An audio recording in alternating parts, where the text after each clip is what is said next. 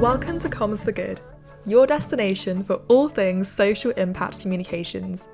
Whether you're a comms professional, an avid charity supporter, or just curious, this is the podcast for you.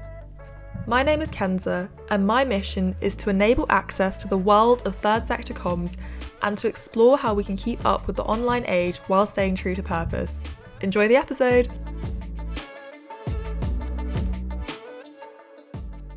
It's no secret that young people hold immense potential to create change in the world, but this often translates as equally immense pressure to act with an increasing number of young people rising to the challenge of responding to issues ranging from climate change to gender equality, it's important to also recognise the unique benefits as well as difficulties that come with youth work in the social impact sector.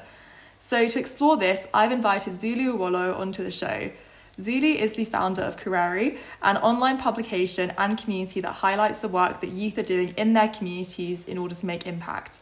She also works at the Ford Ford Foundation on their programs and is a published children's author. Zulu, welcome to Comms for Good. Hi, thank you for having me. And that's such a great introduction. Like I forgot that I wrote a book once. So thank Look, you we all so forget much. these things sometimes. that's so funny.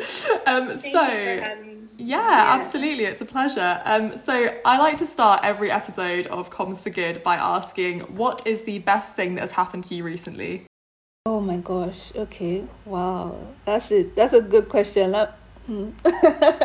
okay, I've had a very stressful week, like more hurried than ever before, but I think I, I guess I could say this. I mean, I don't. I guess in Nigeria, it's I don't know. People are very particular about certain things like visas and stuff like that. But I got. I'm, I applied for a conference last year to go to um to America in April, and I got my visa last week. Yay! So I oh, think I guess that's a good thing. It's very difficult to get like visas yeah. in Nigeria to yeah. other countries. So that was a very stressful time because I've been preparing for the conference for a while. So mm. I definitely say that that's one good thing that has happened.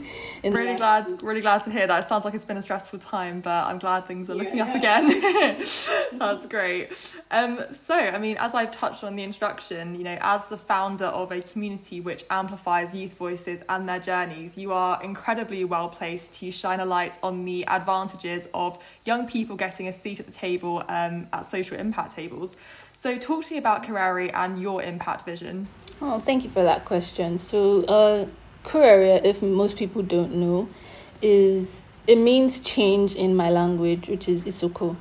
Check it out if you, if you don't know what Isoko is. It's a Nigerian language, and it was really born out of something that ha- that I did when I was sixteen. So when I was sixteen, I created um, a social impact project or an advocacy group called Teens for Change, and it was a bit, a little bit after the Ebola pandemic, and I was just curious about like if people really knew like how to stay safe. You know, it it had sort of been moved out of Nigeria a bit. Um, Nigeria was sort of Ebola free, but there were still cautions and signs on different schools and businesses and institutions just telling people and reminding people to stay safe, to clean their hands, wash their hands clean their environments and stuff like that. So I just always wondered if people actually were reading these things and if people that did read them could even afford hand sanitizers and soap to keep themselves clean. And that's what really led me to create Teens for Change at the time. Um, it was the year I turned 16, and we were able to write to GSK, the creators of Dettol, soap, and sanitizer, and we got over a thousand donations of soap and sanitizer from them and we're able to donate that to different communities but also educate students specifically in schools on how they can stay safe and stay clean. And yeah that i think that's when i got into the whole international development and social impact space and i didn't even realize i was doing that. But as i got into school university i found that it was incredibly difficult to keep up with the work because i really didn't know what i was doing. Like as I said, I just thought, oh, okay, this is something that I could do to help my community. But I didn't know how to scale it, or not necessarily scale, but how to spread the word or how to create more change. So when I was in university, I didn't really do anything in social impact space. I still volunteered. I was part of my friend's executive board for his NGO. I I did I got into Model United Nations, which also introduced me to international development, global issues. But again, I wasn't doing anything. So once I was done with university and law school, and I started my NYSC, which is like a compulsory year of work in Nigeria. Um, I started thinking of like what I went through of not knowing like any other young people who are in the same space as me, not having anybody to sort of speak to about these issues and talk about my challenges, like what I was going through as a young change maker. And so um, I created um, which at first was a bit different because I did um, a global change makers mentorship program and through there I had an amazing mentor and I learned more about the social impact world and how to create a social impact project. So that kind of gave me an idea of what I wanted to do. But it was after months of thinking and mulling over the idea that Kurerie really came to be. And it, it evol- evolved rather into a podcast where we speak to young people to share not only their successes, their challenges, um, any tips they have for other young people who want to go into the field, but also to share their work too, because there are different spaces for youth to come together and speak. But I think it's also important that young people can share like the work and the achievements that they've made in their line of work and all of that. So that's really where Kurerie stems from or stemmed from. Um, and Oh, we also have a website. I don't know. I hope I'm answering your question because sometimes I know I could go on a tangent at times. Kurerie also has like a website where we break down global issues and we write prompts, read more prom- prompts, and do more prompts for young people and anyone really, but our focus is really on young people. Show them like how they can take actionable steps to solve an issue. So as a young change maker myself, or when, when I was a young change maker, I I was able to find that okay, this is this is a struggle I had with continuing my initial project, and I wanted other young people to well not go through the same things I went through, to find like a safe space and community to build on their social impact ideas and to change their communities, their countries, the world, and yeah, that's really where Kurerie came from. Mm-hmm. Yeah, that's a really interesting journey, actually. And I think you've touched on something really relatable for people working in social impact. I mean, I know for myself as well, you do sometimes just kind of fall into the space, don't you? It's not necessarily kind of an intentional thing. It just, it just happens and you are responding to something that was affecting your life and the life of those around you as well. And I think the fact that it's grown now, and as you said, you've managed to scale this up, I think that taking that step from just that initial seed and then it growing into this is, is really inspiring and yeah, really lovely to hear. Um, so you, you mentioned Kurerie means uh, change in the Isoko language of Nigeria. So what yeah. does change mean to you, and has that definition evolved for you over time? Oh my gosh, that's that's it's so weird because that's like a question we always ask our guests guests on on the podcast. So oh, there you go. so now that like I'm being asked the question, okay, and they always say, uh, each guest has always said that that's a difficult question, and I'm always like, is it though? And now I see that it's actually pretty difficult because what does change mean to me? Well, hmm, let me think. Okay, I think I'm going to steal a bit of what each person has said, but I, this is also on the Kurerie website, and um, we believe that like everybody can make change, no matter how small. And so I think change is the small steps that you take to solve an issue. So it could be you speaking to um, someone who has made maybe a sexist comment and saying that okay, maybe that that's not right don't say that or it's you recycling or you picking up trash or dirt on the road and throwing it away properly so it doesn't have to be this huge um, project where you gather like a hundred people from different countries and march to maybe um, parliament to oppose a bill which and that's amazing. Like kudos to anyone who has taken those steps. But it, it can be you speaking up for someone or you as i said taking small actions or small steps to correct a wrong or to solve an issue. So yeah i think that's what change means to me just the, the little things that you do yeah yeah mm, mm, great answer i think that's so relevant today as well. I mean, I, have spoken about this quite a lot recently, but just how overwhelming it can feel, especially as a young person, to think about this kind of scale of issues that are facing us. And knowing that we're kind of the generation that has to pick those issues up in the future, I think yeah. that it can be extremely yes. overwhelming. Yeah, I'm, as I'm sure you know. So yeah, it's really lovely to hear definitions which do recognise that impact starts small, and I think that's a really great place to start when you're kind of making your way in the sector. Um, I wonder, just building on that, do you see a difference between change and impact, or do you think they're quite similar things? Hmm. Well, to be honest, I like in my line of work, I interchange them a lot. So there there isn't like a difference to me. I guess it depends on the context, but in the context that I speak from or that I'm aware of or that I use a lot, change and impact are sort of the same. so I, I wouldn't say they're different. Someone else might have a different opinion, but for me, no. Of course, yeah, that makes sense.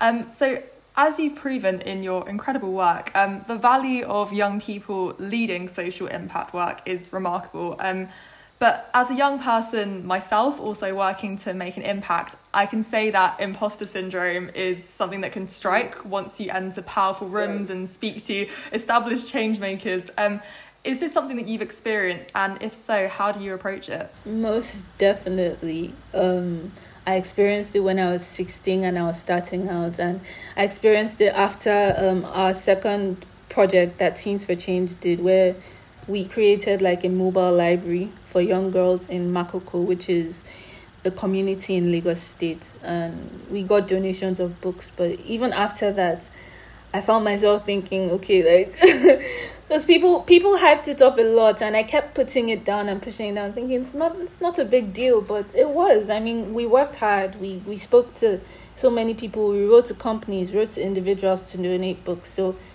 I I feel like even just last week I experienced imposter syndrome.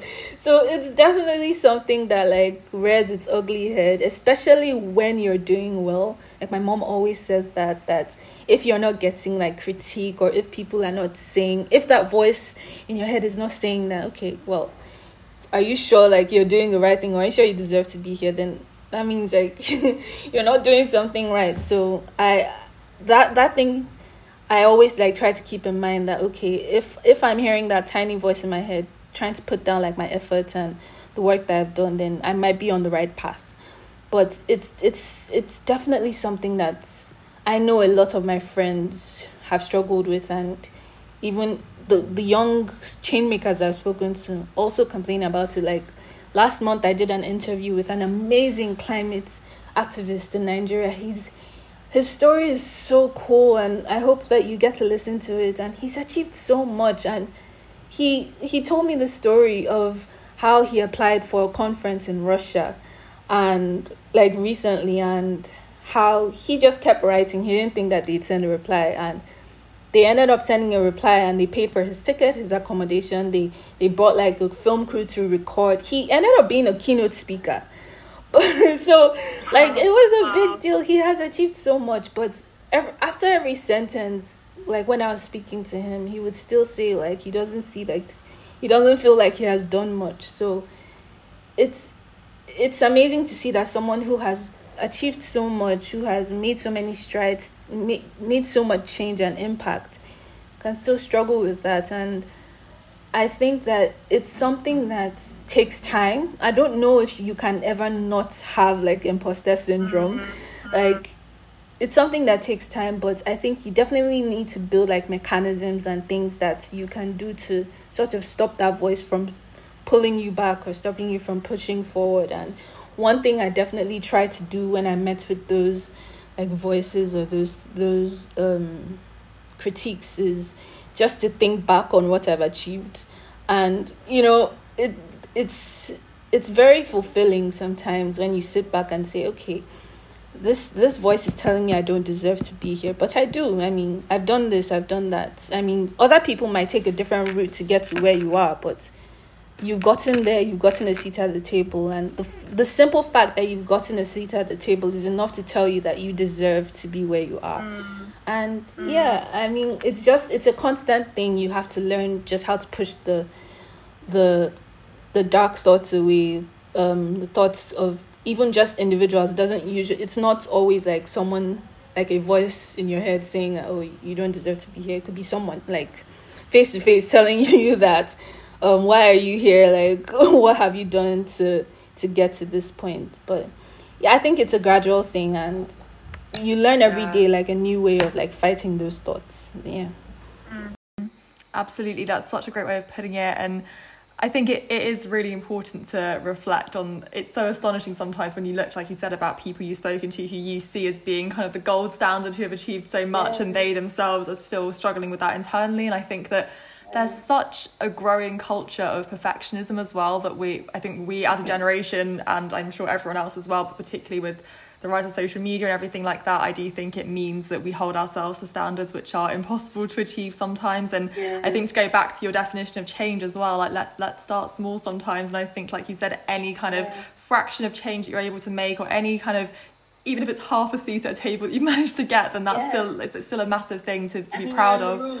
exactly fine. exactly. You're still you're still there. You're still making an impact. And i think i like what you said as well about reflecting on everything you've achieved when you are having those dark moments and kind of starting to create that mechanism in your mind to sort of trigger you to think back at what you have achieved Mm-hmm. i've started trying to keep a little folder on my phone where i screenshot any nice things people have said about my work and things like that which is really great yeah do that have an Um, album yeah, in your like iphone Yeah. like just so you could go back you could call it like your reflection album or something Yeah. and like Totally. I, I know i didn't mention this earlier but i think another really important thing i don't have many friends but the quality of friends you have and the my friend calls it a village of people.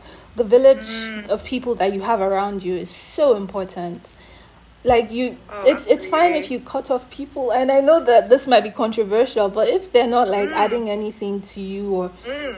or like basically sucking the energy from from like the work you're doing or from who you are please feel free to just like you don't have to like ghost them or be nasty. You could just say okay right now i don't think that our our Oh, visions align completely. and mm-hmm. that, that's fine like never keep people around you who who make you feel mm. worse like you should Mm. always have people who are definitely honest but who also work to uplift you and remind you Yeah. of the badass person that you are so Yeah. yeah Absolutely, and it's so funny. I've been having so many conversations about that with my own friends recently. I'm also somebody who Yeah. I think I'd say I keep a, a little a small village of friends. I I prefer to have you know mm-hmm. quality of friendship over quantity, and we've been speaking so much about protecting our peace recently and not letting people into our lives who are going to try and bring us down or just not contribute anything positive. And I think, like you said, it, feels harsh to say that sometimes, but it's the best thing you can do for yourself and your work. So yeah, really great to speak about that with you.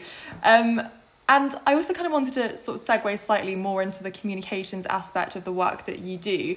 Um, something which I have lots of conversations about on probably an almost daily basis now is the regular dismissal and underappreciation of communications, particularly when it comes to social media. Um, and at times, I felt that my skill set is taken for granted purely because I am a young person. There's this assumption that every person under the age of say 25 is automatically equipped to run social media accounts and campaigns and it's often a task that's just given to the young person the intern yeah.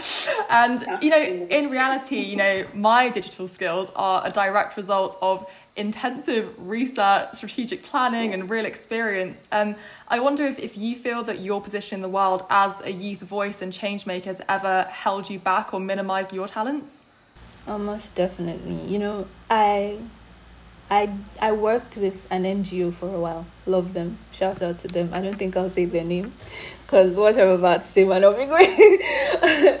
I worked with an NGO for some time and immediately I started working there, I was immediately given like social media duty. And I know that before I started working there, I was asked like, okay, what do you think we could improve? Um, I looked at their website, I looked at their social media, and I saw that okay, well, social media doesn't look great. And i this is com- from coming from someone who consumes i'm not proud to say but i consume a lot of social media.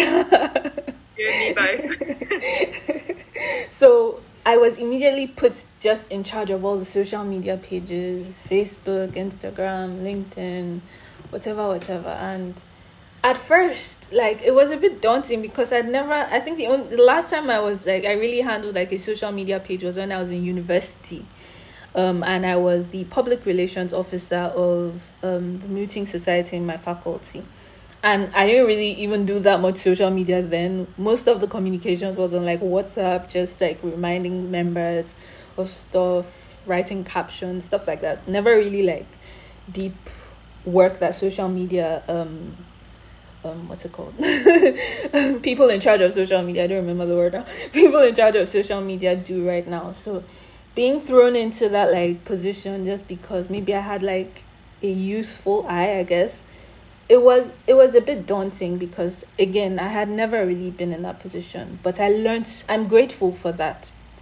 I'm also a bit like triggered by it but i'm also grateful for that because i learned so much about media and communications and the different aspects of it. I wrote newsletters i handled instagram facebook. Like right now i know certain certain um, settings on facebook that i might not use in the future but like Yeah. like i know i know that information. And as you said you the the skills that you the digital skills that you've built you had to do a lot of research into and that's that's the same thing for me. When i was in that position i had to do a lot of research read a, a lot about how to send out newsletters the best newsletter websites how to um as silly as it sounds how to post an ad on on instagram like stuff like that how to get reach how to write captions hashtags and when people like dull down that the role of like a social media manager, it really upsets me because there's so much work that goes into it. And for you to think that, oh, it's just something you could do in your free time, it's not. Like building a following is hard, doing graphics is hard, posting at a particular time is hard, especially if you're doing other stuff beyond like Instagram and Twitter and all of that. And Twitter and Instagram are two different platforms. So what you post on Instagram will be different from what you post on Twitter or what you put in your newsletter, which might be more formal. So I it, it's as I said, it's it's very upsetting when people just assume that because you're a certain age you should know how to do social media or social media is easy. But it like it takes a lot of work. So yeah, just people should put more respect on on the name of like social media managers. But yeah. Oh yeah, could not agree more. I think it's difficult because that issue is so compounded in the kind of non-profit sector because there is such kind of capacity and resource issues within charities and and uh, NGOs that I think it's difficult because it becomes even more tempting as you know a C-suite executive in a, in a non-profit to just give that to the intern because there really isn't that much more of an option and there might not be the funds to then hire a full-time social media manager. You know I rarely see social media managers as a standalone role when I look at other charities. So yeah you've hit the nail on the head there. Um so maybe then as a kind of a closing thought to those people listening who perhaps don't fall into the category of a young person, um, how can they contribute to creating safer and maybe more appreciative spaces for the young people they work with? Mm, yeah, that's a really good question. I think first off is just respecting youth and young people and recognizing that they are not children. They have their own individual ideas that could change the world, could change even your company, could change your mindset. And you know, I I've grown up in an African home, but it's not the the common African home you you'd see because my mom is a single parent and she's a writer, she's a creative, so she's since I was younger, she's always been open to having conversations with me. Like we argue, not like like serious arguments, but we argue, we discuss. and I know I'm lucky because many of my friends don't have the same experience. Um, predominantly in, in African households, if you speak back to an elder, it's disrespectful. Or if you correct an el- ah, if you correct an elder, that's disrespectful. Yeah. So there's always whenever a young person speaks up or says, "Okay, that doesn't sound right," or gives an opinion that's different or differs from what an older person gives, the question of respect always comes up. So first off, especially for African elders and older people in Africa specifically, please respect young people, respect their opinions, respect their thoughts. Um, there's a there's a quote that's um I, a, there's an African quote. I don't know if it's Nigerian, but I think it says that the thing that a young person sees at the top of a tree is not the thing that an elder sees on the ground, or something like that. I don't think I'm getting it right, but it's basically saying that like an elder has more knowledge than a young person, and that might be true in certain aspects when it comes to life or certain things, but that doesn't rule out that a young person's opinions matter and a young person's thoughts might be better than yours or might be more impactful than yours or it doesn't rule out the fact that a young person deserves a seat at the table as well. So I mm. think number one thing would definitely be respect. And the second thing I think is a lot of organizations I see, which shall not be named, usually um, touts the the youth thing just for like um, just to cover up. Like they only do it just to blend in, but they don't. They would say that they want youth involved in their work, but when it comes down to it, you don't really listen to what they have to say or what they bring to the table. So I think another thing is being intentional about actually including youth in decision making processes, in the work that organizations, small, large, wherever or whatever other do. And yeah, those are the two major things that I would say are really important. Mm-hmm. That's so well said, and I think that that's so important to consider. You know, creating a culture mm. where constructive dialogue is the norm, no matter what your kind of generational Yeah. differences are, or your demographic background, whatever it is. I think that's incredibly important. And on top of that, for those spaces to actually be meaningful, like you said, not to do it, you know, to tokenize the youth voice in your organization, but to treat them as as equals, one and the same. And I think it's 2023. We should be there by now. you would hope. Um, Zuli, thank you so much for talking to me about your work today. Um, yeah, it's been a brilliant conversation and yeah, I'm sure it's going to inspire everybody. Um, so I wrap up every episode of Comms for Good with three quick fire questions. Are you up for it? Yeah, I'm ready. Wait. Yes, I'm ready. Everyone always says that with a slight nervous tone in their voice. okay, great. Um, number one, what is your favourite social media platform? Ooh. Oh, does it have to be one? Because I think that I'm going between three right now. Oh my gosh. Um, will it be a cliche for me to say LinkedIn because we met on LinkedIn? Literally every single person I think has said LinkedIn. okay, let me no, let me let me be different. Let me be No, different. okay, um, okay. TikTok, I think. Oh, love that- that. Talking the young people's language now. I've been using TikTok a lot, an unhealthy amount. You and me both. okay, number two, who is one person that inspires you? Oh, you know, I've heard these three questions before because I've listened to all the other episodes of your podcast. and in my head, I was like, okay, what would I say to this question? And now, like, I'm blanking. Um, Mine's gone blank. I would, I would say my mom. I mean, I think growing up in a very patriarchal society like Nigeria as a single parent is not easy. Um, but she's she's never made me feel like I'm a burden. Nobody should ever feel like they're a burden, of course, but um, she's always um, um, raised me in a healthy environment. And the way she's persevered and achieved so much with so little is is what is one of the most inspiring things.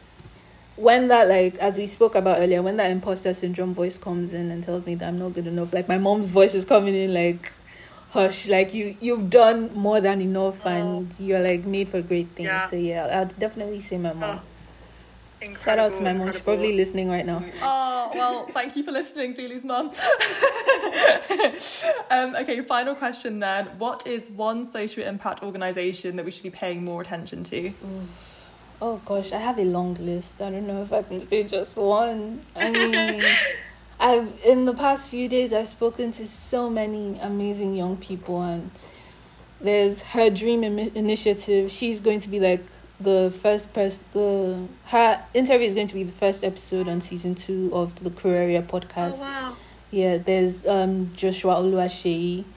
Um, he's an amazing um climate activist. He's a climate activist I spoke about earlier. Oh, there is Titilope Adedokun, my girl, my friend. Her organization is called Sisterly HQ, and they're focused on amplifying the voices of Mhm. Nigerian women. There is oh gosh, there's so many. There is um Yizmoon. There is um I'm trying to remember like all the people that we've interviewed in recent times. It's like an awards show. You're trying to like thank everyone you need to thank.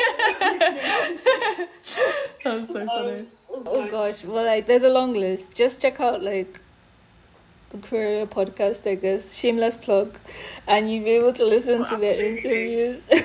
Amazing. Thank you so much, Zulu. Do you want to shout out your socials and let everyone know how they can find out more about Kurerie? Oh yes, of course. Well, you could follow me on LinkedIn, Chizulu Uwolloh. Um, Instagram, I to be honest, I, I've never posted anything on Instagram, but you could follow me, I guess. Zulu dot Uwolloh.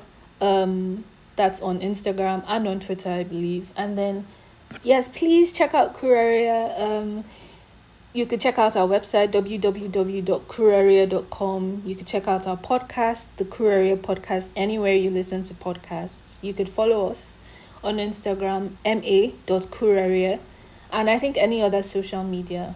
Yeah, and then on LinkedIn, we have a page, Kurerie, as well. But yeah, that's, that's Brilliant. all. Thank you so, so much. Thank you to everyone for listening. We hope you enjoyed the episode. Yes, thank you, Kenza. You're amazing. Please give this episode five stars. Even if it's not this episode, this podcast, leave an amazing review because Kenza is amazing. Oh, oh, thank you. What a great night to end on. Comms for Good is a member of the Channels Network, an online community for social impact communications professionals. You can find them on LinkedIn and Substack.